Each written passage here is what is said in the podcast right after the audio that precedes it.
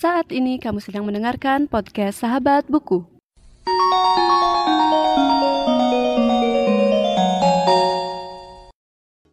Halo semuanya, perkenalkan aku Rastiti Era dari podcast Sahabat Buku. Di episode ini, aku akan membahas sebuah buku berjudul You Do You, Discovering Life Through Self-Experiments and Self-Awareness karya Felixandro Ruby yang diterbitkan oleh penerbit Gramedia Pustaka Utama. Buku ini pertama kali diterbitkan pada tahun 2020 dan saat aku merekam episode ini sudah memasuki cetakan kelima. Buku ini bergenre self-improvement atau pengembangan diri dan terdiri dari 235 halaman. Sebagai gambaran awal, aku akan menyebutkan judul dari masing-masing bab. Bab 1 berjudul Bertemu dengan diri sendiri.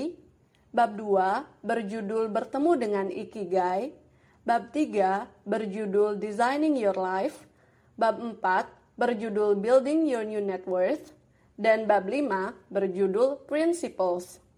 Dari judul bab yang telah aku sebutkan tadi, sepertinya teman-teman sudah bisa mengetahui bahwa buku ini akan mengisahkan bagaimana perjalanan penulis yaitu Felixandro Ruby, dalam menemukan jati diri.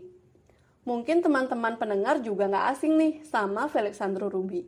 Dia adalah seorang pengusaha yang juga suka berbagi tentang pengembangan diri melalui Instagram pribadinya @felixandro.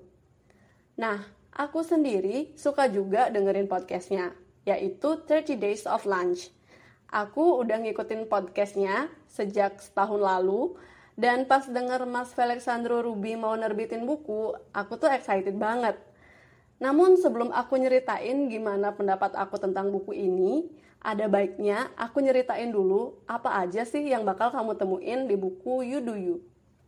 Di bab pertama, yang berjudul Bertemu dengan Diri Sendiri, kamu akan menemukan 10 subbab yang mengajakmu untuk menyelami lautan terdalam tentang dirimu sendiri. Kayak gimana tuh contohnya? Misalnya nih, di subbab 1.4 yang berjudul How You Learn, kamu akan menemukan informasi tentang metode FARC, yaitu sebuah metode untuk mengetahui cara belajar yang paling efektif untukmu. Metode FARC sendiri terdiri dari empat cara belajar, yaitu visual atau belajar melalui indera penglihatan, auditory atau belajar melalui indera pendengaran, read slash write, yaitu belajar melalui membaca atau menulis, dan kinestetik atau belajar melalui gerakan dan praktek langsung. Nggak hanya itu, di buku ini juga disediakan link website untuk melakukan tes cara belajar dengan metode FARC. Aku sendiri udah sempat mencobanya, dan alhasil aku seorang pembelajar yang multimodal. Selain itu, kamu juga akan menemukan pembahasan tentang kekuatan 10.000 jam yang dicetuskan oleh Malcolm Gladwell. Malcolm Gladwell adalah seorang jurnalis dan juga penulis yang berasal dari Kanada.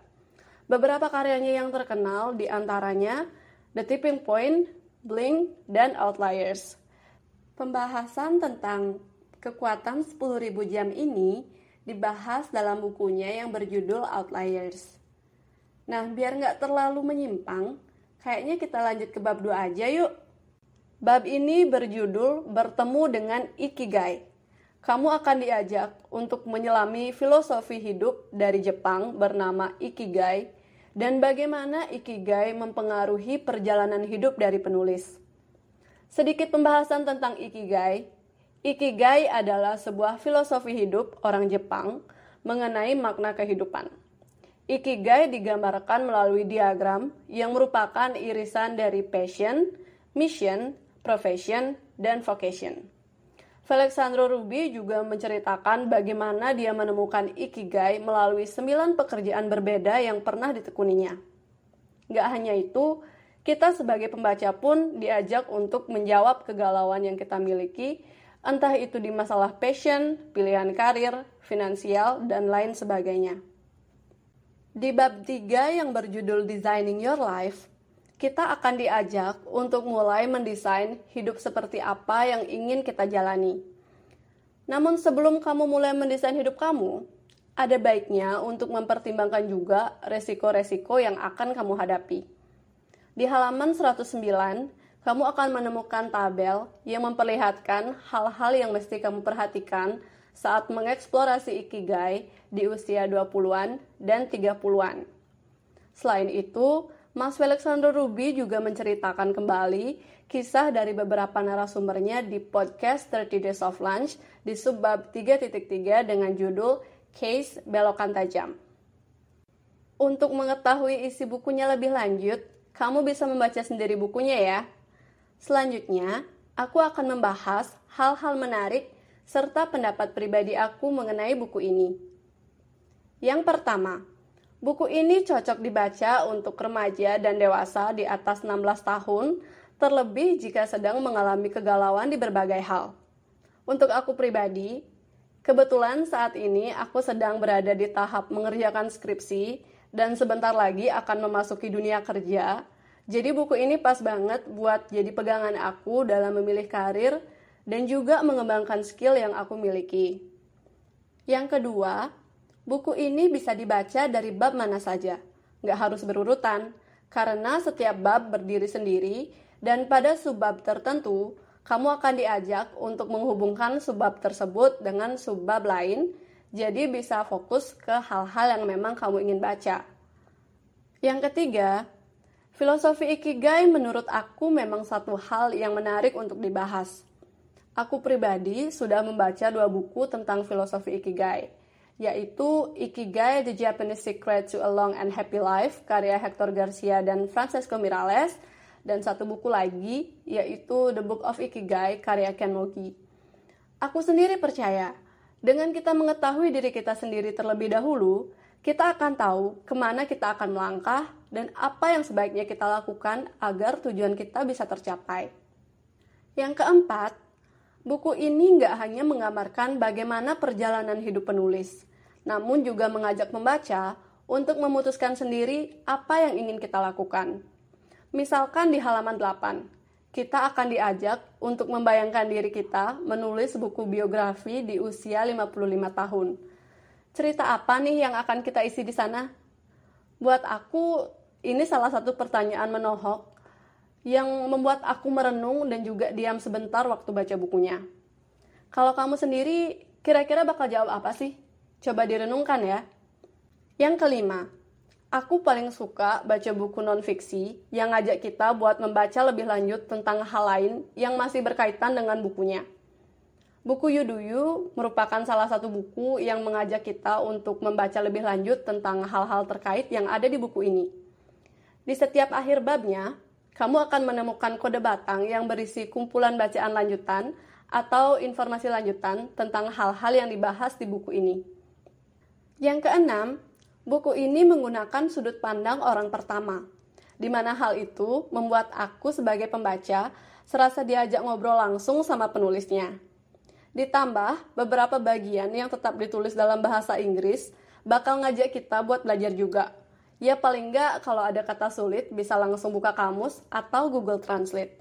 Selain keenam hal yang sudah aku sebutkan tadi, buku ini juga secara langsung mengajak kita untuk mempraktikkan hal-hal yang bisa kita lakukan untuk mengetahui jati diri kita.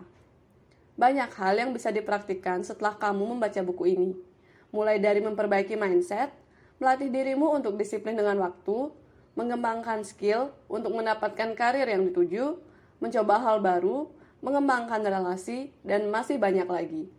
Dari sekian buku pengembangan diri yang aku baca, buku ini salah satu yang paling menarik dan aku bisa memberikan rating 5 dari 5 bintang. Dan kebetulan juga kondisi yang aku hadapi sekarang rasanya cocok sama buku ini. Dan seperti yang aku bilang tadi, aku tuh kan berada di posisi yang semacam transisi gitu ya dari kuliah ke dunia kerja. Jadi aku mesti banyak belajar gitu untuk menghadapi apa yang akan terjadi di masa depan gitu ya. Dan karena itu aku ngerasa deket banget sama apa-apa yang dibahas di buku ini. Dan selain itu, aku rasa teman-teman yang membaca buku ini juga merasakan hal yang sama, mengingat setiap orang pasti memiliki kegalauan dan kebimbangan di setiap tahap dalam hidup. Mungkin ada yang mengalaminya di usia belasan, 20-an, 30-an, dan di tahap mana pun gitu. Tapi walaupun begitu, kita nggak boleh tinggal diam kan dengan situasi yang sedang kita hadapi ini. Kita harus mulai berencana dan memikirkan hal-hal apa yang bisa kita lakukan dan juga memperhitungkan resiko yang bisa terjadi saat kita mengambil suatu keputusan. Secara umum, aku bisa menggambarkan buku You Do You nggak hanya mengisahkan cerita pribadi penulis mengenai perjalanan hidupnya, tapi juga mengajak pembaca untuk menyelami lebih dalam dirinya sendiri sehingga kita tahu apa yang sebaiknya kita lakukan dan keputusan apa yang akan kita ambil yang nantinya berpengaruh pada kehidupan kita di masa yang akan datang. Akhir kata, aku ucapkan terima kasih telah mendengarkan episode kali ini. Kurang lebihnya aku mohon maaf dan semoga kamu bisa mendapatkan hal baru saat mendengarkan episode ini. Sekian dari aku dan sampai jumpa.